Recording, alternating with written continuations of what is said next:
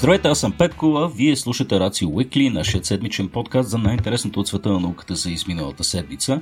Записваме на 7 декември, един ден след Никол ден. Никола, честите ме ден, приятеля. Благодаря ти, Петко. Да си жив и здрав. Не знам на Никол ден дават ли се подаръци или на именните изобщо. Еби, дават се, смисъл зависи. зависи от хората, които ти дойдат на гости. Ага, със сигурност би приел подарък. Добре, ние... А, м? Не бих отказал, да. Не би отказал в никакъв случай, да. Хубаво, защото аз имам една прекрасна идея за, за теб и за нашите слушатели. Знам, че нашите, така, че хората, които ни слушат, щат не щат са малко или много въвлечени в светът на технологиите. Та ние си имаме един нов партньор тази седмица и Днешният епизод е подкрепен от компанията Logitech. Едва ли е необходимо да ви я представям, тъй като повечето от вас вероятно използват нейни продукти. Новото, поне за мен, беше, че тя е швейцарска. Никола Швейцарска, като, като тези часовници. А, с, ага, да. С, с, прецизна което, работа. Прецизна работа, да. Предполага качество на световно, на световно ниво, но всъщност имат и една нова серия MX, а, серия клавиатури, мишки и всякакви други периферии, които са доста, доста яки и иновативни. Мишките им работят примерно на стъкло, а, имат някаква Max Speed функция, скрол, която превърта до 1000 реда за една секунда. А, клавиатурите им са супер тихи, за да не се чува като чаткам, докато ти говориш обикновено, докато записваме този подкаст. Така че а, фантастични неща ще оставим линк за тяхната иновативна MX серия а, след като запишем този подкаст. А, така че благодарности на Logitech, че станаха нашите нови партньори. Може да ги чекнете. А, между времено един дисклеймер. Аз съм си, Никола, знаеш, в, в този сезон децата много често болетуват. Съответно, компания днес ще ни прави Явор Желязов, моят най-малък 3 годишен син, който в момента е седнал в скута ми и нямам представа как се удържа да пази тишина. А, да, но воля воля, той ще е и участник в този подкаст, стига да не пипа клавиатурата. Тата, нали няма да пипаш клавиатурата? Да, да, добре. Хубаво. А, та той е болничък вкъщи, знаем в този сезон как се, как се случват нещата, така че а, слушатели, обръщам се към вас, надявам се да проявите търпение. Той все пак е на 3 доста е сладък. Да, Никола, ако искаш да започваме все пак с новините през седмицата. Да, с... действаме, Петко. Вече Айде. след като си издаде какъв ще ми е подаръка. Да. Айде да действаме. С какво искаш да започнем тази седмица, Никола? Надявам се не с космос, или? Еми, айде да не е космос за разнообразие, тъй или иначе започнахме с технологиите покрай Logitech, дай да продължим с технологии и по-конкретно ще ти разкажа днес, Петко, за едно изключително иновативно откритие.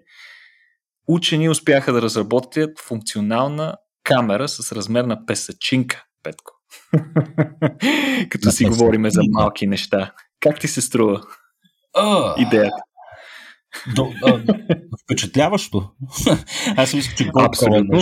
Каква е резолюцията на това нещо или, или те първо ще ми кажеш?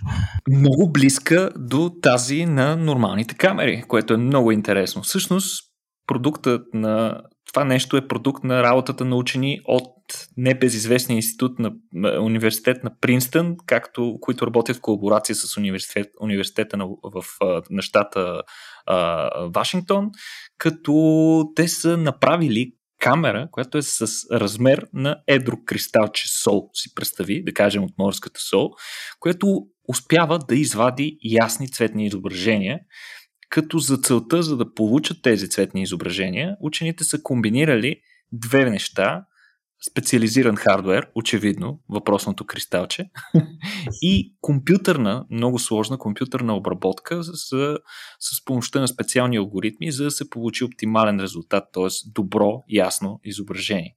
Сега, обикновените камери до този момент, които ги ползваме в ежедневието си, те разчитат на лещи от стъкло или пластмаса, които пречупват светлината и я фокусират върху сензор, който детектира изображението и след това а, изкарва това, което ние виждаме формата на снимка или видеоклип. А, докато конкретно за тези камери, които са с толкова малък размер, тази класическа технология, тази класическа оптическа технология няма как да работи. Затова при тях се прилага нещо доста, доста по-различно, нещо нетипично, да манипулираме светлината не с помощта на лещи, а с помощта на нещо интересно, което се нарича електромагнитна метаповърхност. Какво представлява това нещо? Това е нещо като компютърен чип, конкретно в случая с тези камери, т.е. с големина едва половин милиметър, който е покрит с 1,6 милиона цилиндрични израстъка с големината на вирус, Петко забележи, с големината на вирус, т.е. те са по-малки от дължината на видимата светлина, което им позволява да манипулират, да пречупват нейното а, движение и да го фокусират на различни места. А, сега, да, много интересно. И аз много се впечатлих, но очевидно сме способни да а, действаме изключително прецизно, което между другото не е някаква новост. Знаеш размера на сегашната изчислителна техника. Транзисторите са по, а, мисля, че минаха вече наскоро на 8 или дори на 7 нанометрова технология, така че а, определено сме способни да правим такива а, финни механични детайли. А, сега, а, те не са а, идентични, тези 1,6 милиона цилиндрични израстъка. Напротив, всеки от тях е уникален, има уникална форма и дължина, като конкретната геометрия е тясно съобразена с това да а, се пречупва определена част от дължината на вълната по дължината на вълната на светлината по определен начин. Като заедно всички тези 1,6 на, милиона наносензорчета действат като антена за светлината. Те взаимодействат с нея и след обработка с помощта на а, machine learning алгоритми а, се получава качествена картина. Сега, изображенията, които се получават, са сравними с тези, които се получават с нормална камера. Разбира се, те не са перфектни. А, характерно за тях е, че имат леко размазване по краищата, но така в фокуса в средата изображението е доста ясно. При условие, че въпросните камери са с 500 000 пъти по-малки от обикновена камера. А, сега, какво е, би било, а, каква би била употребата на подобни камери? Очевидно, подобни миниатюрни камери могат да се използват за медицински устройства, с които да се разглеждат, да кажем, вътрешни органи и така нататък. До сега са използвани различни камери за подобни устройства, които обаче или са твърде големи, или когато са по-малки, например под формата на хапче, което ние да глътнем, така че да визуализираме по пътя на червата как изглеждат нещата, те се вадили доста лошо изображение до сегашните използвани миниатюрни камери. А, също нещо много интересно е, че много на брой тези а, оптични елементи могат да се комбинират, за да подобрят качеството и и а, детайлността на а, изображението, което се получава. Така че много от тях могат да се наредят, представи си, за да се получи един по-голям сензор и да се интегрират по този начин. Mm-hmm. А, като това, да кажем, е приложимо в а, мобилните ни джаджи, мобилни телефони, например, които вместо да имат сегашните 3-4 и не знам си още колко камери ще продължат да слагат, а, може пък да се получи така, че цялата задна повърхност на а, GSM-а ни да е една а, изключително детайлна камера, която може да прави още по-гигапикселови изображения, да кажем. А, разбира се, можем да си представим, че подобни неща могат да се използват и за шпионски цели. Разбира се, представи си един микроробот с размерите на насекомо, на който да могат да му се поставят няколко такива камери а, но да, смисъл, очевидно е, че микротехнологиите се развиват доста, доста добре. Много е, много е странно, не знам дали е признак на... Не знам признак на какво е точно, но всеки път, като ми кажеш нещо, което е привидно положително и е така, някаква форма на прогрес, като изобретяване така, микрокамера, с която естествено можем да навлезем в дълбочината на човешкото тяло и да лекуваме неща. Единственото, за което си мисля аз, е краят на а, на, на тайните общо в смисъл до тук бяхме. Нали, в момента, в който можеш да създадеш нещо толкова дребно, аз вече не знам а, каква, как, как, как бихме могли да се пребориме с, с нещо такова, да не се превърне в нещо инвазивно по отношение на личното ни пространство. Ужас. да, да, така е. Наистина, подобни технологии наистина ни отварят очите. Всъщност, личният ни живот колко е личен вече. Макар че аз пък гледах, хората, хората са доста иновативни и изобретателни. Един пич си беше слагал някакви светодиоди в тъмните очила, което пък заслепяваше съответно камерите за лицево разпознаване в Лондон. А, едно доста ниско технологично решение за решаване на, на, на един такъв иначе сериозен проблем. Така че съм сигурен, че хората ще си го измислят в крайна сметка. А, много интересно, много интересно. Ще трябва да ги, да ги разгледам малко по, по-подробно тези камери. Яворе, тишина, тате. Явор ми прави знак, че иска да говориш. Ще говориш, тате, като стане време за логопедия. Ще те дам точно като, като пример, да. Ходи на логопед малкия, ще говорим. Но за сметка на това пък и песни. Трябва да ти кажа, между другото, че сега нали, всичките стриминг платформи започват да вадят едни списъци за най-слушаните ти мелодии или слушали песни през миналата година с известно разочарование, но и, но и с а, така, абсолютно, абсолютна логика. Всъщност топ 5 песните ми бяха едни детски песнички, които и до ден днешен не ми излизат от главата. А, не знам как ги правят така, човече, че да наистина така степен да ти се в топ пяват. И просто сега тъкно го гледах, че, че слушаше до, до, нали, доскоро една такава песен докато си говориш и това нещо седи и ми чувърка главата и ме тормози и, и се чудя как да се избъкна от това нещо. Има един такъв вебсайт, между другото, който в момента, в който си заразен с някаква мелодия, може да цъкнеш на този вебсайт и той ти пуска произволна друга мелодия, която е също толкова заразна. А, не знам това доколко помага или не. А, но не случайно ги споменавам тия неща, малко скачам от трънта на глокта, но тук виждам в списъка, краткия списък на новини, който си ни подредил, че имаше нещо интересно по отношение на а, и на тия неща. Оказва се, че и докато спим, те не ни пускат, така ли? Точно така. Това, за което говориш, така наречените прикачливи мелодии, са нещо много характерно. Всеки ги е изпитва от това, когато ти се а, втълпи някаква мелодия, буквално при никакви обстоятелства не можеш да я изкараш от главата си. Дори просто като вършиш някаква нормална работа, можеш да се уловиш, че сам си я наникаш, дали на глас или на ум. А всъщност защо се случва това? Ами, ние знаем от край време, че мозъка ни продължава да обработва а, аудиоинформацията и по-конкретно музикалната такава, дори когато тя спре да свири, но явно, че това нещо се случва и докато спим. Това е новото откритие на учените. А, сега те конкретно са изследвали как слушането на музика вечер преди лягане се отразява на съня. Това е много интересен въпрос, който учените са си задали, като конкретно те са се фокусирали върху такива прикачливи мелодии, между другото на английски терминът е още по-добър, earworms, т.е. черви в ушите ни. а, та, те са използвали за целта няколко а, такива прикачливи мелодии, едната от които е Shake It Off на Taylor Swift, и Call Me Maybe на, на Карли Епсен. Oh, Аз Jesus, не знам. Ето, ето почва се сега. Петко, ако искаш, даже да, можеш да затънаникаш някой от тях, ако искаш. в, в момента се чудя колко ули от слушателите ни напсуха. напсуха. да, между другото, вече в главата им е, предполагам, тази мелодия. Между другото, на Off има един страхотен клип, който е правен от едно полицейско управление, които си наели един актьор – който да изиграе едно ченге, което минава през а, града, докато си наника тази песничка е жесток, не знам дали си го гледал. Както и да е.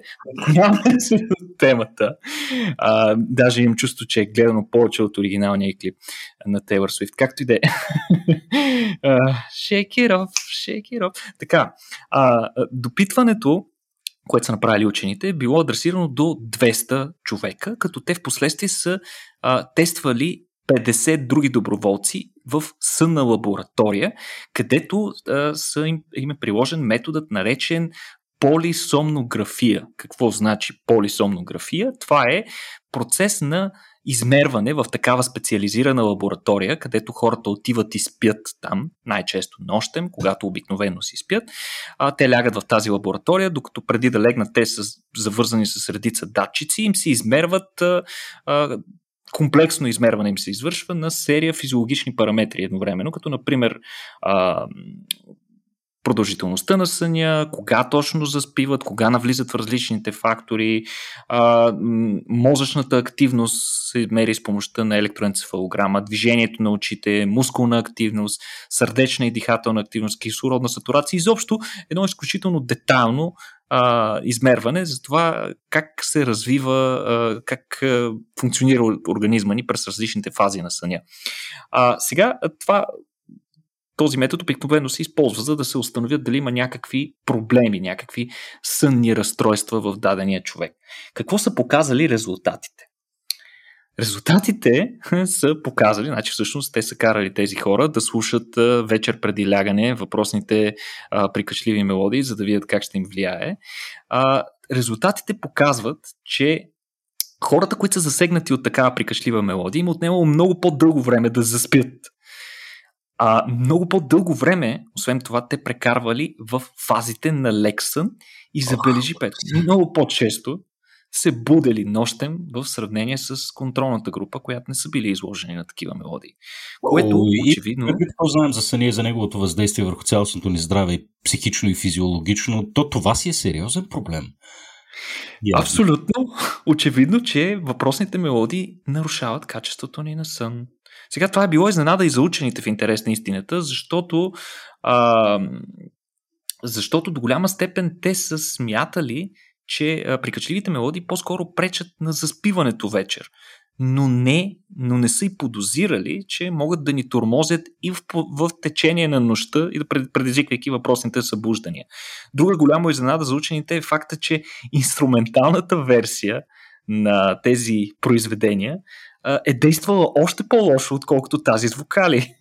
Ужас. А, а това между другото съзнателно ли е? Хората като се събудят, те е, могат ли ясно да декларират причината за тяхното събуждане или е нещо, което се е, улавя само от техниката в случая? Улавя се само от техниката в случая, наистина. А, но м- за да установят, че тези събуждания наистина се дължат на това, а, те са изсканирали участниците, докато, сканирали са им мозъка докато спят което е демонстрирало осцилации в определени центрове на мозъка, по-конкретно тези отговарящи за обработката на, на звук, така наречената слухова кора, което говори за реактивация на спомените по време на сън. Но явно доста интензивна реактивация, която понякога води до изкарване на човека от това сънно състояние и такива временни а, кратки събуждания. А, Разбира се, е, това има голям импакт, тъй като за някои разстройства, включително за безсъние, се препоръчва слушане на музика преди лягане с цел хората да се успокоят. А, но това може пък да се окаже, че всъщност им пречи, тъй като мозъка може да продължи да обработва някои конкретни музикални парчета а, по няколко часа след това. Така че а, специалистите и конкретно тези учени препоръчват да не слушаме музика непосредствено преди сън или поне, ако е възможно, да избягваме такива а, силно прикачливи мелодии. Хм. Да, и да избягваме Call me maybe, Петко. А, стига да е. Ако се не види. да, оказва се, оказва се, че просто тук трябва да се следваме тук е един реверанс към палеодиетолозите, нали, които много обичат начина на живот, свързан с нашите, с нашите предци. Но той по отношение на съня се оказва всъщност, че трябва да следваме ни доста елементарни правила, никакви технологии, никакви светли, никаква светлина, никакво ядене 2-3 часа преди а, лягане. Общо взето е по-добре да не правиме нищо, с изключение на някои неща, които не искам да ги, да ги казвам тук експлицитно, но всички се сещате. За четене на книга става въпрос. Мисля, че това работи добре. А, мозъка, мозъка Никола е нещо, нещо изключително странно, но а, следващата... А, здрасти. Само секунда, той нахлуза малко. А, следващата новина също така доста, доста ми е интересна, тъй като а, сега ние тук сме научен подкаст, съответно си имаме нашите а, неназовани герои, най-различни учени, един от които разбира се е Стивън Хокинг, а, който всички ние дълбоко уважаваме заради неговата работа, но и заради а, така, факта, че той се превърна в една поп-икона, която бива изобразявана на най-различни места, в а, анимации, комикси, а, превърна се в един своеобразен архетип на съвременния учен. Нещо много характерно за него, между другото, е а, неговото така специфично генетично заболяване, от което той той, страдаше и всички знаем, че на него му се налагаше да общува с една машина, която така възпроизвеждаше един електронен глас, който вероятно сега много хора също чуват в главите си. и винаги ми е било интересно, всъщност, като гледаме така съвременното развитие на най-различни технологии, които да подпомагат подобни състояния, дали говорим за някакви вид импланти, протези, как, как, се, как всъщност се получава точно този интерфейс да работи добре между мозъка и това да си движиш ръката да речем. Та ти тук искаш да ни разкажеш за една подобна, подобна технология, за която, нали, която много наподобява това всъщност, което виждахме при Хокинг, една, смея да кажа, сравнително архаична, защото технология от 90-те мисля, че беше там. Но тук става въпрос за писане с мисъл. А, как става това, бе, Никола? Как така се пише да, с мисъл? Много интересно подхвана темата. Точно за това ще си говорим как можем да протезираме речта. И всъщност в случая става дума за един мозъчен имплант, който учените са разработили, който може да превежда мислите на парализиран пациент в текст с изумителна точност от над 90%. Сега конкретно това е откритие на учените от Станфордския университет, а устройството се казва BrainGate – а, това е мозъчно а, представител на технологиите от групата на мозъчно-компютърните интерфейси, а, които използват изкуствен интелект, който засича характеристиките на мозъчните вълни, които се а, генерират при определен тип мозъчна активност и ги интерпретират под формата на някакъв текст, най-често. А, сега, конкретно в случая става дума за мъж на 65 години, който е претърпял тежка травма на гръбначния си стълб през 2007 година, следствие на което той от тогава е парализиран от врата надолу, като са засегнатите, засегнати са и неговите а, вокални, а, вокалният му орган, гласовите струни, които той не може да използва. Т.е. той не може да общува с хора по директния начин, по който сме свикнали ние. А, по време на експеримента, а, учените, това, което са го накарали, е да си представи как изписва думите и всяка от буквите, от които се състоят дадени думи, с въображаема химикалка на лист. Това е задачата, която са му дали. Mm-hmm. Преди това те са свързали електроди на различни части а, в мозъка му, които са били имплантирани, между другото, вътре в, мозък, в именно в моторната кора на мозъка му. Това е а, този център на мозъка, който отговаря за координацията на крайниците. Така те са успели доста прецизно да запишат сигналите от мозъчната му активност, които в последствие се предават на външен компютър, където специално разработени за целта компютърни алгоритми ги декодират под формата на траектории, пък на въображаема химикалка. Сега, а, ключов фактор в случая е, че писането, ръкописното писане, т.е. писането на ръка, е сравнително бърз тип дейност, много бърза дейност, която изисква обаче доста сръчност и моторни умения, така, моторна координация.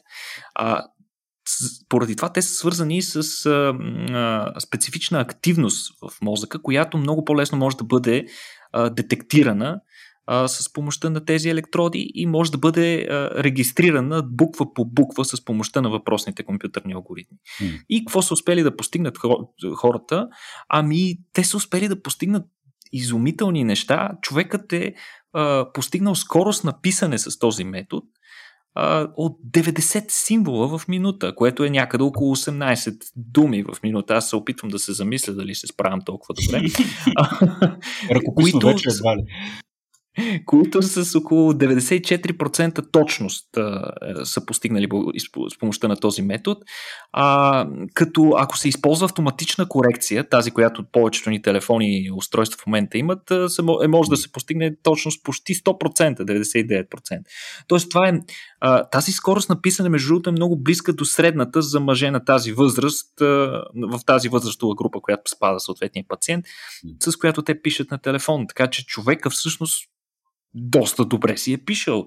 А, това е значително по-бърз от предишните варианти на BrainGate, който е един, между другото, от, от най-сложните мозъчни импланти, които са разработвани. BrainGate от много отдавна изработва такъв тип протезиране, а, нали, мозъчни импулси, превръщането на мозъчни импулси в текст. А, предишната им версия е била с използване на курсор, който пациентите са движили по един екран и а, са можели да цъкат на една виртуална клавиатура с буква по буква, което разбираш, че е доста по-трудно и бавно.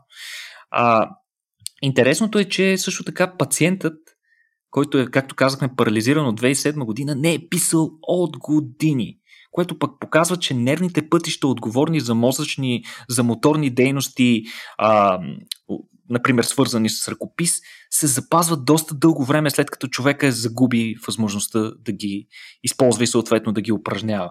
Много интересно. А, да, това е наистина много интересно. Означава, че мозъка е доста, доста. Някои от мозъчните ни умения, които освояваме с времето, тези моторни умения, си оставят доста дълъг, от, дълго, дълъг отпечатък върху начина по който функционира мозъка ни. А, иначе, за съжаление, въпросните неща са получени само с един човек.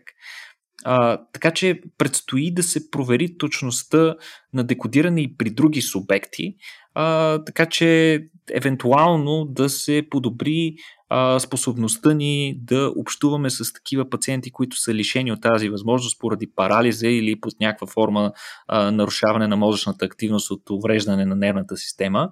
А, учените възнамеряват да добавят и повече варианти за, за да подобрят изказването на хората по този начин, като се добавят опции за повече препинателни знаци, използване на големи малки букви, редактиране на текст, който веднъж е бил написан и така нататък. Но наистина резултатите са много добри и показват, че хм. може би един ден ще имаме шанс и възможност да протезираме успешно и речта. То не само това. Струмиш, че нещо такова може да се превърне в така доста мейнстрим технология, която да бъде масово употребявана от всички нас. Нали, в крайна сметка търсиме да освободим, да продължаваме да освобождаваме ръцете си от всички неща, които, които ни занимават и да действаме само с съзнанието си. Така че си представям, че това нещо може да стане и мейнстрим. А, ти, Никола, между другото да. си един от тези малко хора, които съм забелязал как пишат на телефона си. А, ти използваш, не знам как се наричаше това, то е странен шорткът, в който само движиш пръста си а, по... Слаб. Да, с слапли, е, да, слапли се нарича mm-hmm. това. Боже, mm-hmm. колко съм стар вече. Слапли се нарича това, Чичо Пенко. Мисля, така се казваше, да. Да, да, да. Ти си буквално единственият човек, който познавам да пише по този начин и го правиш изключително бързо и ефективно. Това е много, много, много странно. Но това показва нали, способността на тялото да се адаптира и да се научава да работи по определен начин. Много, много ме впечатли това, като го видях. Еми аз се адаптирам по-скоро, защото с палците ми е безкрайно неудобно и някакси с тях не съм достатъчно сръчен, само с палци. Наложи ти се.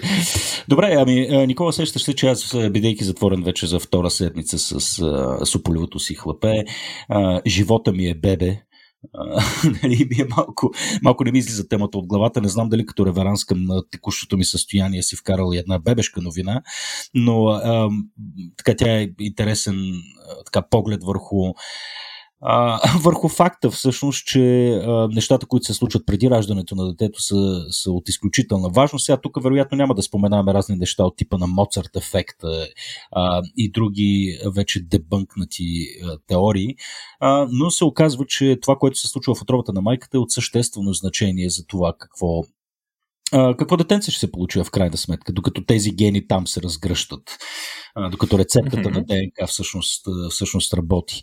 А, та, виждайки тази новина, аз останах леко, а, не, не знам как да опиша усещането, леко ужасен а, и, и едновременно с това трогнат. А, бебетата плачат, докато са в отробата на майката. Точно така, Пет.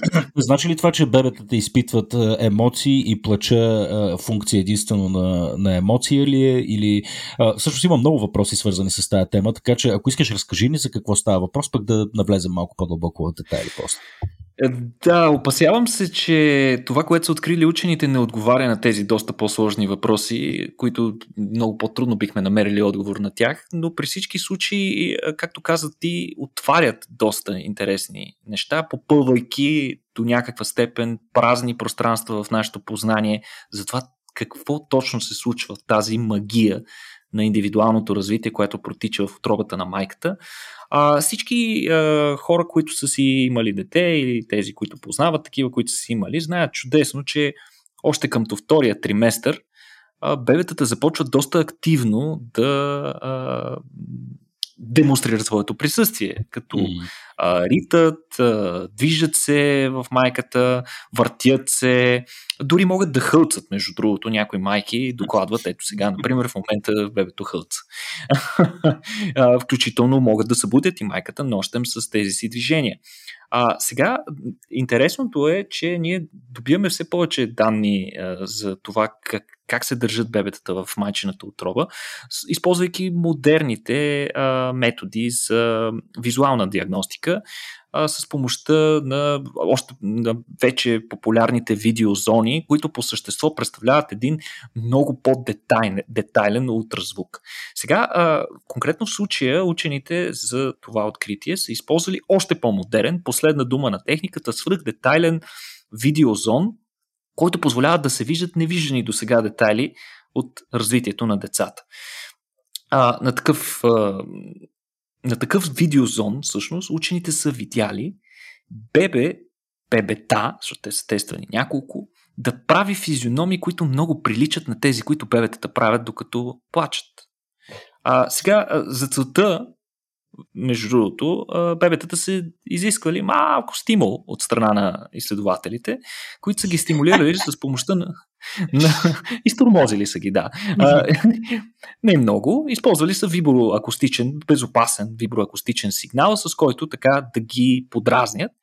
И това, което те са наблюдавали в някои от бебетата е, че м- те си отварят петко, буквално отварят си устата широко и а, правят неколкократни, конкретно в този случай с а, това бебе, което те използват в а, а, своето видео, което може да намерите после на линковете, които ще ви оставим.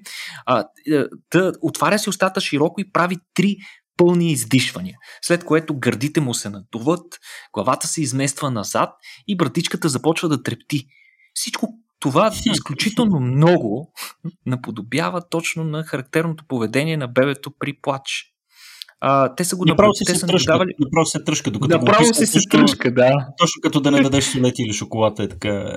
Същото беше. Интересно, интересно е да се наблюдава дали тази, този тип движение и поведение е свързано и с леко потропване така с крак.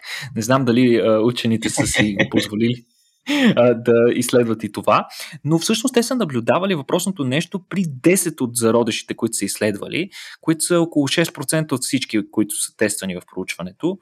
А, това, което учените, нали, те биват доста внимателни в интерпретацията на своите резултати, а, те твърдят, че това не е точно плач в този смисъл на думата, в който му даваме ние, тъй като докато е в отробата на майката, в амниотичния сак, бебето всъщност е в една течна среда. То плува в амниотичната течност и съответно то не може в истинския смисъл на думата да си поеме дъх така както може навън, а, не може да напълни дроба си и поради това не може да предизвика необходимите вибрации с помощта на гласните си струни, за да може да произведат звук, звук от плачене. Но пък всичко останало доста прилича на плач.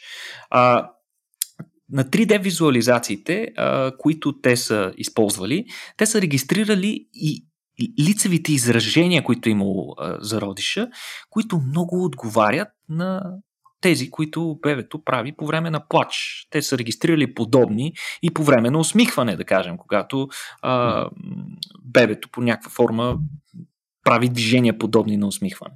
Сега, а, очевидно, че учените интерпретират това, че бебетата, докато са в отробата, те са практически петко на една гигантска репетиция за сложния живот, който ги очаква, когато излязат след раждане в широкия бял зъл свиреп и жесток свят. Та, а, бебетата репетират характерни лицеви движения при плачене и при някои други емоции, още преди раждане, което ги подготвя именно за този момент, който ще си поемат за първ път въздух. А, упражненията в майчината отрова а, им помагат, като се родят, да осъществят трайна връзка с майката и околните максимално бързо след раждане, а, което а, е а, според учените, нали, техните резултати могат да бъдат използвани за допълнително средство за ранно детектиране на различни проблеми, свързани проблеми с развитието на бебетата, още докато са а, ембриони, като, а, да кажем, липсата на подобно поведение може да сигнализира, че някой ембрион има някакви проблеми с а, развитието. Mm-hmm. А, това те първо, разбира се, следва да бъде тествано на повече деца, но е възможно в близко бъдеще да се превърне в диагностичен а, инструмент.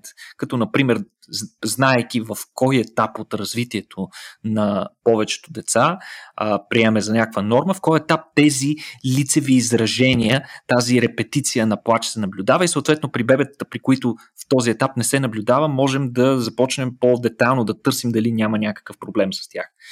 А, иначе, развитието на пълния набор изражения на лицето се заучава след раждане. И Разбира се, това става с, при непосредствен, активен социален контакт с други хора. Но изглежда, че бебетата започват да се. А, като, като има интересни данни, че бебетата, а всъщност Петко, не могат да се усмихват веднага след раждане, още не го могат, като а, те започват да практикуват това едва 8 седмици след раждането.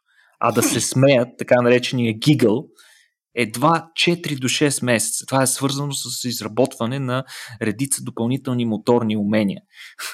Но а, изглежда, че за целта лицевите им мускули, тонусът на лицевата им мускулатура започва да се упражнява и подготвя още преди раждане. Както знаеш, например, актьори, а, водещи на предавания, така преди някои, преди да излязат в ефир, имат такива едни специфични а, упражнения на лицевата мускулатура. Ето, че бебетата започват с тези упражнения още преди да са се а, родили. Иначе, друг любопитен факт, Петко. Бебетата първите си дни плачат без сълзи. Аз това не го знаех. Беше ми много интересно, че сълзите при бебетата, при новородените, потичат едва с няколко седмици след раждане.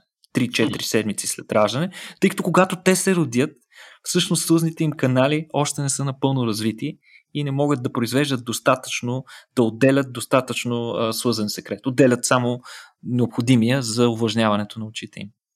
Тук е много странно, защото аз, бидейки баща на две деца и наблюдавайки две новородени как се разгръщат пред очите ми, съм много изкушен да кажа, бе, не е вярно за някои от нещата, които каза, защото е, струва ми се, че съм ги виждал да се смеят по-рано, струва ми се, че съм виждал сълзи по-рано от това, което казваш. Но отново, в смисъл, това са моите непосредствени наблюдения, които вече са изкривени от. Които са по-обективно от, от моите. Абе, мислиш ли, аз не съм, не съм много сигурен, не си спомням, не си спомням много неща. Много интересно, виж ти. А, не знам, мене този проблем ме занимаваше а, много, когато още с първата бременност на съпругата ми, когато естествено се, се впуснах да, да чета и да се информирам страшно много. А, как аджаба да не щупе това дете още преди да се е родило? Съответно, всеки родител вероятно страда от Нали, от, от такава форма на вълнение и се опитва по всякакъв начин да, да, да оптимизира средата на още народеното си дете. А, тъй като оказва се, че, както казахме още в началото преди тази новина, условията, които са в отробата на майката, са от ключово значение за това как, как ще се разгърнат тия гени и какво ще се случи с това бебенце, когато се роди. А, но пък и периода след раждането се оказва изключително ключов, като Uh, съответно, аз дали продукт на някакви неща, които съм чел, uh, или пък просто на някаква си бащина там родителска интуиция, uh, се захванах uh, съвсем целенасочено, например, да чета на хлапето постоянно, още от деня, в който се, се роди Владо. Това вече не въжи за второто. Вторите знаеш, че ги на мивката с студена вода и не, не им обръща особено внимание. Но пък родителската амбиция най-сериозно се проявява с първото дете. А, тъ, а, тогава още от ден първи, откакто се роди, аз започнах на глас да му чета а, страшно много нали, нещата, които аз, аз чета, разбира се. Тъй, тъй, защото смятах, че едно такова непосредствено излагане на реч а, по някакъв начин би рефлектирало върху неговата способност а, не знам, да говори. В последствие, разбира се, прочетах, че тези неща са малко относителни, тъй като те, те биха могли да направят разлика в а, ранното развитие, но по никакъв начин не предопределят какъв ще бъде аджаба възрастния индивид. А, също така, просто да четеш нещо, а, без да контактуваш с детето, всъщност а, а, нали, не носи чак а, толкова големи ползи. А, така да казвам го, казвам го, тъй като като родител, вероятно, като родители, вероятно инвестираме твърде много време в неща, за които няма някакви научни основания да се смята, че че оказват някакво голямо влияние върху детското развитие. но така е с аматьорите и така ние, Никола, сега подхващайки тая детска тема, а, за щастие с тебе няма да дискутираме тия въпроси, които се повдигат сега, а ще си поговорим с нашата гостенка, която търпеливо ни изчака да свършим с, с новините до сега, за да можем наистина да се фокусираме малко, малко върху детското развитие. Та, за мен е удоволствие всъщност да поканя на този разговор Светлана Картунова. Светлана е магистър логопед и тифлопедагог. Надявам се да ми обясниш, Светлана, за какво точно става въпрос. А, с професионален стаж от 99-та година, училище за деца с нарушено зрение в София, практика в специализираната болница за рехабилитация на детска церебрална парализа, медицински център за деца с проблеми в развитието. Изобщо изключително голям опит. В момента така си хонорован преподавател в Нов Български университет, Софийски университет. А, изобщо позволявам си да кажа, Светлана, че ти си едно светило а, в, в, тази, в тази област. Добре дошла! Здравейте! До сега нали, такава, в такава светлина и толкова ярко никой не ме е обявявал. така чак си казах аз ли съм това. Благодаря ви.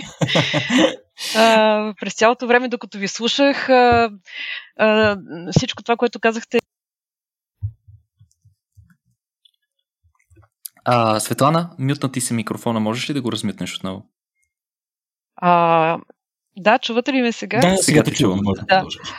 А, казах, че през цялото време, докато ви слушах, така ме сърбеше устата да се каже, да, точно така е, прекрасни неща, всичко това е абсолютно вярно, невероятно така интересна информация и а, в унисон с а, м, така, тенденциите в логопедията за това да се обръща а, много повече внимание в ранното развитие, дори в пренаталното развитие. Mm-hmm. А, ние също така промотираме информации, които са свързани с пренаталната стимулация а, за това, че бебетата могат да реагират на целенасочени стимули от а, родителите още в отробата.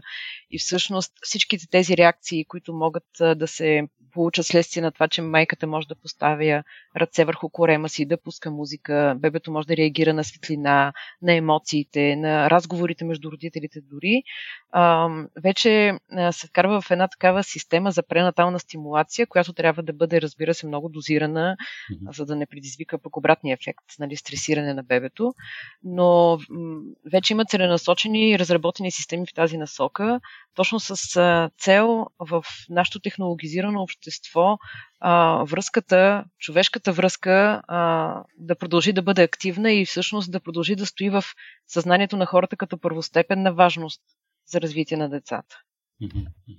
Ами да, то, това хем всички ние го разбираме интуитивно, че единствения начин всъщност да имаме едно наистина здраво поколение е просто да бъдем там, да им даваме любов, да сме тактилни, да си общуваме с тях, да им се усмихваме, да, ги, да, им, да им говорим. Но тук всъщност нещата, за които аз засегнах, тъй като ти каза сега, че всъщност има вече разработени така методологии за така пренатална стимулация. До сега това беше малко в периферията на науката. Аз не случайно споменах и ефекта, така наречения Моцартов ефект, а, нали, при който хората казваха там, детето ви ще стане по-умно, ако слуша Моцарт, докато е в отробата. Тук не говориме за нещо такова, нали? Не говориме за целенасочено подобряване на нещо, а за просто за какво говориме всъщност, когато казваш че е редно да се постъпва по един какъв си начин. Това с докосването, с пеенето, с музиката. Какви са ефектите, които постигаме тук? А основата на това нещо е да се предизвика реакция. Когато има някаква реакция, това значи, че има възприят стимул. И тук стигаме до двете основни неща, които а, виждат а, общуването, проговарянето, въобще цялостното развитие. Възприемането или основната дума разбиране а, и организирането на някакъв отговор на, на, на тези усещания, на това разбиране. А, така ще засегна темата за това, което а, говорихте за плачът в, а, на бебетата в отробата. Всъщност, плачът е една реакция на някакъв стимул, на, на това, че бебето усеща. Това е отговор а, на неговите възприятия, на това, че то анализира дори в някаква несъвършена степен, защото нервната система вътреотробно все още се развива, а, то възприема стимули и дава а, обратна връзка. По същия начин а, може да си представите, че във всеки един процес на тялото, дори а, в процесите на генетично развитие има, има възприятие, има разбиране и има и а, такава обратна връзка. А, това, което се случва като, като проговаряне, като стимулация на децата в ранните етапи, е всъщност точно на базата на това как те възприемат а, околните въздействия, как възприемат а, родителите, общуването, слушането, което като активен процес, не само чуването, а защото децата чуват, но за да може да се възприема, трябва да има активно слушане. И от тук нататък се отваря една огромна тема за това по какъв начин се обработват а, звуците и звуковете в околната среда и по какъв начин нервната система на детето възприема тези неща и започва да ги разбира, за да дава отговор. И в а, тази връзка, в първите така 6 месеца в а, мозъка на бебето се образуват огромно количество невросинаптични връзки, на базата на които нервната система започва да а, обработва в много по-голяма степен цялата информация, която постъпва и започва всъщност да се самообучава, за това да дава целенасочен, конкретен, индивидуален отговор на всичките тези въздействия. Добре, Светлана, ти по специалност си логопед. Това е, е една доста, за повечето хора е доста тревожна професия, защото обикновено хората се обръщат към теб, когато децата им имат някакъв проблем с а, говора. А, но а, можеш ли да ни обясниш на по-ранен етап, тъй като започнахме от началото, как всъщност проговарят децата и кога е нормално това да се случва? Аз съм много щастлива, че съм логопед. Ще отговори на първия въпрос за тифопедагогиката. Това е педагогика за деца с нарушено зрение. А, ние като визуални същества първосигнално възприемаме всичко с, а, с очите, но реално, както и вие казахте, а, слухът е сетивото, което а, нервната система не изключва и а, възприема дори в а, състояние а, музика, реч. На тази база дори има създадени а, нали, системи за учене на чужд език. Нали, докато спим, мозъка да, да възприема и да продължиме да го натварваме с какво ли не. А, проговарянето на децата. А, може да се каже, че проговарянето започва още вътреотробно. Вие изнесахте изключително много факти за това. Даже по едно време си казаха ми, те, те всичко казаха, аз сега какво тук ще, какво ще говоря. всичко най-важно го споменахте. А, това на детето да се говори в още, още от преди раждането и след това активното четене, всъщност насища мозъка с слушането на родният език. Всеки език има различна частотност и е много важно а, бебетата и малките деца да възприемат майчиния си език приоритетно. Факт е, че те могат да учат едновременно и други езици, нервната система и мозъкът имат неограничени възможности и всичко това се закодира и остава като информация. За да се случи обаче проговарянето, то не е самостоятелен процес, който ние просто може да стимулираме едноканално, едва ли не еднопистово. А, той е продукт на работата на много процеси, на цялостното неврологично развитие и всъщност е нещо като, като крайен продукт на това, че всичко в първите месеци и първата година се е случвало по така наречения правилния или оптималния начин. Проговарянето е естествен процес, но той е свързан с свързване, свързане с активно внимание към друго човешко същество. Без а, а, да има послание в проговарянето, то може да бъде просто едно плямпане. И ние като специалисти, логопедите, а, търсиме а, първичните признаци на, на, на тези а, процеси, да си за да си гарантираме, че в ранните етапи бебето постига малките стъпки, които а, да. А, така, малките съставки на рецептата за проговаряне, в, в, за да може в един момент това да стане активен действащ процес. И накратко ще изброя а, какво е нужно. А, нужно е а, да има а, съхранен слух. Сензорните канали, а, освен слуха, а, да работят правилно и нервната система и мозъкът да възприемат. Това като реакция се изразява в това, че бебетата се обръщат на звук, ориентират се откъде идва този звук, разпознават гласовете на близките си, активно отговарят с оживление на тялото, с, с поглеждане, с а, о, звуков отговор, което е а, гукането, сричките в началото. А, човешкото същество има нужда а, след раждането още 18 месеца а, като субстракт мозъкът да нараства и нервната система да придобива конкретни зрялостни постижения етап по етап, за да може всъщност да придобие пълния си капацитет на работа. И затова на година и половина или постигането на тези 18 месеца се казва, че а, човешкото дете постига три основни неща. Да проходи, да проговори и да започне да обработва така една по-обща храна. Така че проговарянето може да се каже, че се случва в този период най-активно, след което започва само да се усъвършенства все повече и повече. Но проговарянето се случва през общуване, през живата връзка. Ясно, да, да. Разбира се, това е много важно. Присъствието, нашето присъствие, близост до бебето и, и способността ние да говорим, да го насищаме едновременно с, визу... с аудиоинформация и визуална, разбира се, то да вижда по какъв начин нашето лице се движи, за да може да почне да го имитира, например.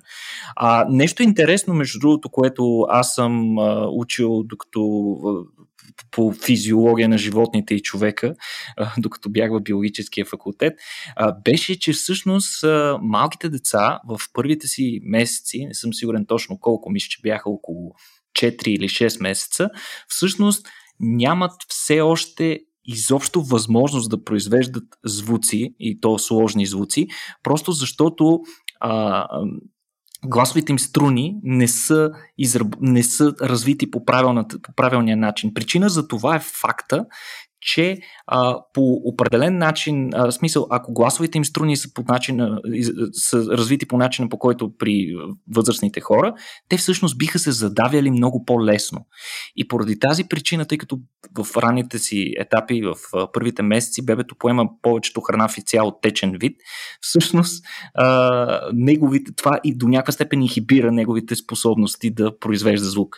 Разбира се, идва в момент, в който а, това вече не е необходимо, съответно се извършват съответните физиологични пренастройвания на този гласов апарат, така че а, то да може да произвежда по-сложни звуци и следователно това е момента, в който пък бебето започва по-лесно да се задавя. Това, това мен лично ми беше много интересно. Не знам, а, Светлана, дали ще потвърдиш, дали е така? Да, потвърждавам, че е така и тук ще добавя нещата, които всъщност са свързани не само с проговарянето, но и с общуването. Гласните струни, а, и, както и а, така, част от а, мускулатурата на преглъщане а, се инервират от така наречения буждаещ нерв, който е най-големият черепно-мозъчен нерв в човешкото тяло. И а, може да се каже, че много ни вълнува нас логопедите, както и психолозите, защото е свързан с общата регулация. Той, освен а, а, тези органи, инервира цялата всички вътрешни органи, както и на червата, сърцето, белите дробове, но той има една рефлекторна връзка и с слуховия нерв. И а, благодарение на тази връзка а, и благодарение на това, че а, така, цялата регулация се свързва и с емоциите, и с а, паметта, а, реално а, не само майченият глас става а, любим, става емоционално свързан, но а, благодарение на тази регулация започват да се дават и тези звукови отговори, които бебето започва да възпроизвежда следствие на стимулацията. С нарастването, с тази зрялост, която постига не само нервната система, но и анатомично, реално бебетата започват да стават все по-съвършени както в възприятието си, така и в отговорите си. И през цялото това време мозъкът започва да се тунингова, така да се каже, и да придобива все повече възможности за анализ на тази информация, да натрупва като памет а, и а, по този начин да осложнява и а, произвеждането на различни звукове за да може да стане и така нареченото самообучение или вече в фазата на активното проговаряне да започне много по-съвършено да действа процесът какво чух, че казах. Точно поради тази причина бебетата на около 6 месец започват така да, да припискват и да експериментират с гласа си, защото установяват и започват да разбират, че това е техния собствен глас. А, може би сте наблюдавали смешния ефект, когато едно бебе, примерно, кихне или а, и се разплаче, защото не разбира откъде е дошъл този силен звук и още не разбира, че е от самото него. А, често този ефект на саморазплакване се случва и когато а, започнат да експериментират с гласа си, това така радостно пищене в един момент ги стресира и не могат веднага да осъзнаят, че всъщност те самите го правят. Но това е първата така а, самоигра с гласа, в която разбират, че има тези възможности. И това е много ценно, много важно. Затова ние сме с особено внимание към така наречените тихи бебета и към бебетата, които много-много не си лапат ръчичките и нямат така активно взаимодействие с света и с близките около себе си. А, добре, а, сега, що се отнася до така наречените говорни проблеми, немалка част от децата всъщност имат, имат някакви проблеми с артикулацията. Включително и моето 3 годишно дете в момента посещава логопед, тъй като има проблем с артикулацията на различни звуци, К, К, Л, Р, не знам доколко те са стандартни, предполагам, че много от слушателите разпознават, че именно тези звуци са, са проблемни. Но ако трябва да говорим по принцип за някакви проблеми с говорния апарат, които възникват при а, децата. На какво се дължат всъщност тези, тези проблеми и до каква степен може всъщност да се помогне те да бъдат превъзмогнати и как? Нашата задача като логопеди е точно това да си отговориме всъщност какъв е механизъм или не, както казваме, патологичния механизъм, заради който е, нещо не се е случило. А, първия, първата, първата фаза, в която ние започваме така да изучаваме или да проучваме проблема на едно дете, е свързан с това какво не успява да направи, какво не се е случило спрямо критериите. Използваме различни диагностични тестове, скрининг инструменти, което вече така доста специализирана и така тесни а, данни а, ни трябват, а, конкретни. А, и така започваме да си оформяме а, концепцията а, в това, което виждаме като, като проблем, какво стои под него като незавършени или не, не получили се етапи в а, развитието и то не точно в глобалното развитие, в малките стъпки на всеки един компонент, който изгражда а, първо сензомоторното развитие, след това психомоторното а, като такова. Втората част, която всъщност е много важна в това проучване, и което е индивидуално за всяко дете, е ресурса.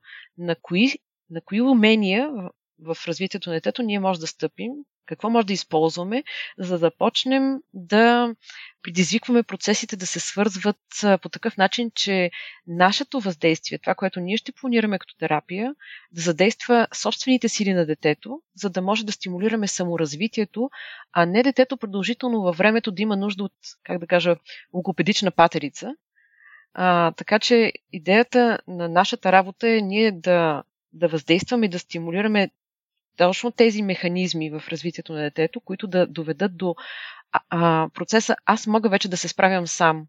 Да научим нервната система как да черпи от ресурсите, за да попълва тези етапи или тези моменти, които не са се случили правилно.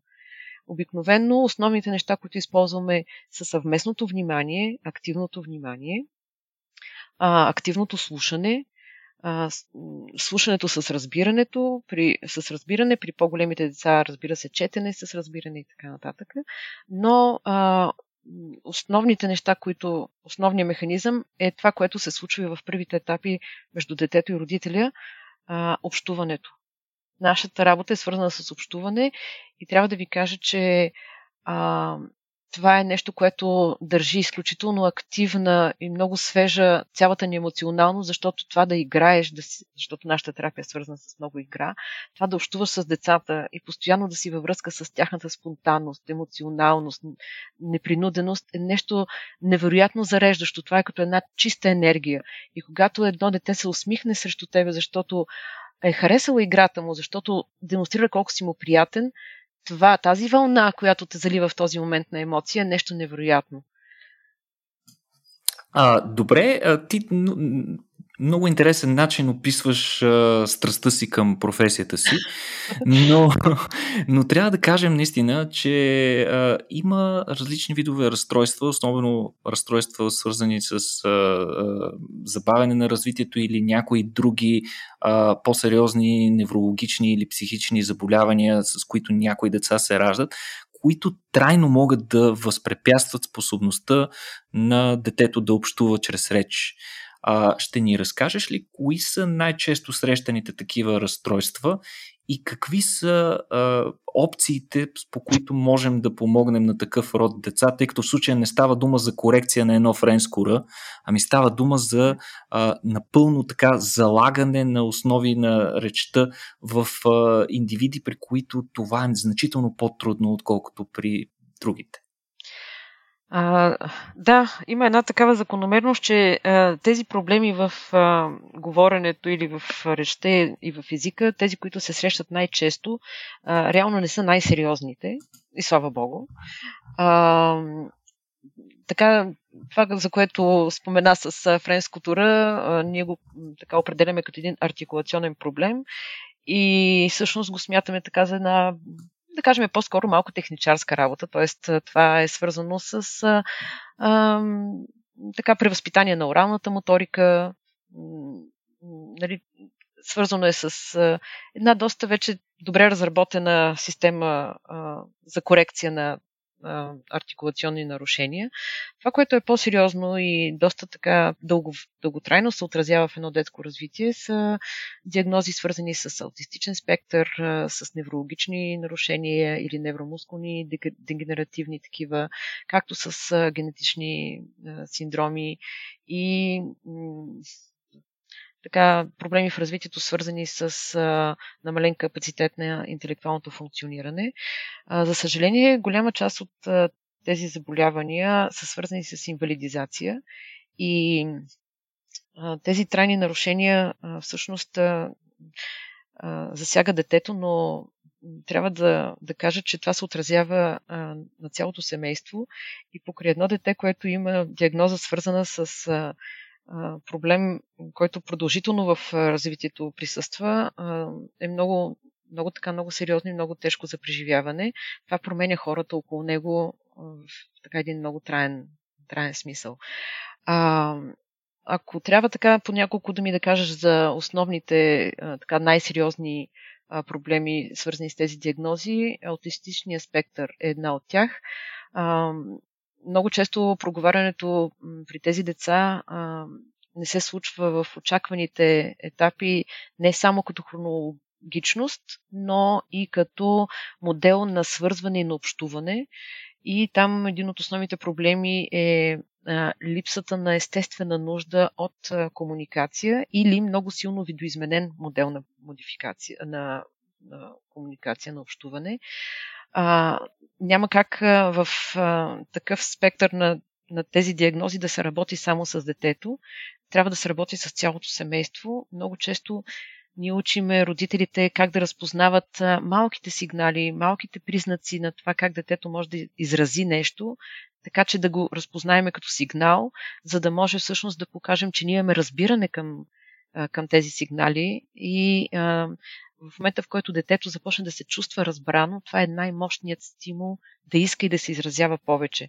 И тук така в хода на нашата работа възниква един въпрос доколко е възможно и доколко е полезно ние непременно да учим точно този тип деца на начина на нашето общуване и доколко а, ние също да се самообучим на начина на техния стил на общуване а, няма точно определена среда и граница. Общо взето нещата опират до това да бъдем в един много добър синхрон с възможностите на а, тези деца и с нашите усилия към това ние също да, а, да извървиме нашия път към свързване с тях. А, по същия начин стои и въпроса при деца с церебрална парализа, които имат неврологично нарушение на а, така рече производството където се използват доста специализирани техники, близки до физиотерапията, които са свързани с промени в мускулния тонус и с възможностите за речево продуциране. Така че се оказва, че в нашата логопедична практика полека-лека, за да ни се помага за всичките тези терапевтични интервенции, ние използваме много технология, много така, от постиженията на науката в последните години и е, така много се радваме, че имаме такива, как да кажа, технически а, открития, които а, да ни така, да ни подпомагат и да осигуряват, а, вижда се, доста добър успех. А, може би да изборя някой от тях. А, това, което засегнахте в началото с а, звука и с слушането, а, ние също много го използваме в работата и това е а, така установяване на а, спектъра на чуваемост и механизма по който а, ние се ние се чуваме сами себе си и а, чуваме другите. Ние другите ги чуваме по а, въздушната вибрационна вълна, а собствения си глас го възприемаме през костната проводимост, която е по-плътна и съответно нашия глас на запис ни звучи по различен начин, отколкото по начина по който докато говорим. Благодарение на тази костна проводимост обаче се ам, а, така е, съществува и въобще функционира механизма на това, което споменах преди, а, какво чух, че казах и точно това възприемане всъщност е основата в а, а, така, терапевтичните методи на активно слушане, на а, частотно активиране или променена музика. И това е един от техническите открития на доктор Алфред Томатис, за филтрирана музика, която може да стимулира конкретни мозъчни частоти, свързани с възприятието, с собствената регулация и с активното възприемане на човешката реч. А, сега, Светлана, извинявай, аз ще си позволя да те прекъсна, тъй като а, дали вече първо напредваме, напредваме във времето. Да. Има наистина много интересни технологични решения, които насърчавам хората да разгледат а, за какво става въпрос, особено родители, които а, така имат по-пряк интерес в това. Сега очевидно проблемът е сериозен, но и възможностите са много. Необходимо е сериозна и държавна, и институционална, но и обществена а, ангажираност за справянето на с, с, тези проблеми. И всъщност ти си а, част от една такава обществена инициатива, Седем истории, а, която, в смисъл, това е една дарителска кампания, която цели изграждането на един такъв терапевтичен, терапевтичен център, в който да бъдат впрегнати всички тези нови методи и технологии. А, искаш ли да ни разкажеш малко за Седем истории и как а, можем да помогнем? А, благодаря. Ще ви разкажа. Това е инициатива на Христо Янев, а, така, български а, футболист, национален треньор. А, негова инициативата да се създаде сдружението и кампанията. А, нашата цел е този терапевтичен център а, да представлява място, а, което да предлага а, специализирана а, терапия, от а, обучен екип, а, който да има добра, добро доказване на ефективността на практиката си. А, една от а, специфичните така, цели а, този център да функционира е да бъде в много тясна колаборация с семействата и родителите да имат възможност да участват много пряко, много директно в а, всичко, което се случва в а, този така, терапевтичен план с децата им, защото така ние много пъти употребихме думата терапевтичен и това звучи едно така доста специализирано, все едно само, много, само специалистите едва ли не имат достъп до такива неща. Реално не. Ако родителите не участват, ако семейството не е в този процес, ефективността на която и да е терапия е така може да се постави под голям въпрос.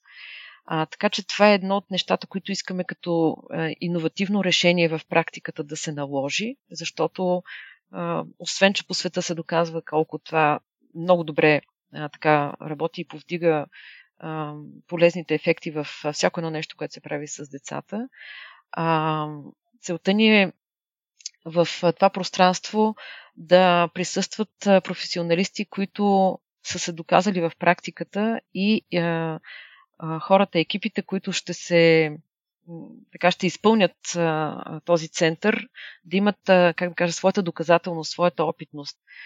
А, има много, много центрове в България и аз а, така с адмирации към всичко, което се създава а, съм. А, въпросът е, че се вижда и е ясно, че за, за сега нищо не е достатъчно и аз мятам, че винаги трябва да се стремим към нещо повече. За децата не би трябвало да има, да има лимити в нашите усилия. А, така че имаме идея да има иновативност, да се използват а, и модерни, актуални технологии и всичко, което съвременната психология и медицина е създала като а, откритие в човешкото общуване, да бъде заложено там и да бъде в много тясна връзка с семейството. Светлана, пожелаваме успех на тази кампания. Ние, разбира се, ще я подкрепим както можем. Ще сложим един линк към този Много епизод благодаря. и се надяваме хората да, така, да подпомогнат тази иначе наистина фантастична инициатива. Много ти благодарим и за това участие. Ти като експерт по темите детско развитие, език и прочее, така позволяваме си да те, да те поканим и за един бъдещ епизод, в който да си поговорим малко по-подробно така че надявам се, че ще се отзовеш. Благодарности още веднъж и на вас, драги слушатели, че останахте с нас до края. Благодарим, разбира се, и на Logitech за тяхната подкрепа. Отново може да чекнете тяхната нова иновативна MX серия за периферия, за да не чувате как Никола Кереков пише по клавиатурата или цъка с мишката, докато разговаряме. Ако вие искате да го предотвратите този проблем, може да проверите какви решения ви предоставят от Logitech. Никола, благодаря ти на тебе за интересните новини. А, вие, слушатели, ако искате този подкаст да продължи, продължи да съществува или просто искате да ни направите коледен подарък, защото сме готини, може да го направите на сайта patreon.com, наклона на черта RACIO.BG, да влезете в нашия онлайн магазин, където може да откриете и някои интересни подаръци към вашите близки и деца. Традиционно по коледа пускаме котия за възрастни и котия за деца, така че разгледайте какво ви предлагаме. Това е един интересен начин хем да, помог, да, да ни подпомогнете нас а, и Рацио и едновременно с това да, и да доставите радост на някой ваш близък. Благодаря ви, че ни слушахте и следващия път. Чао!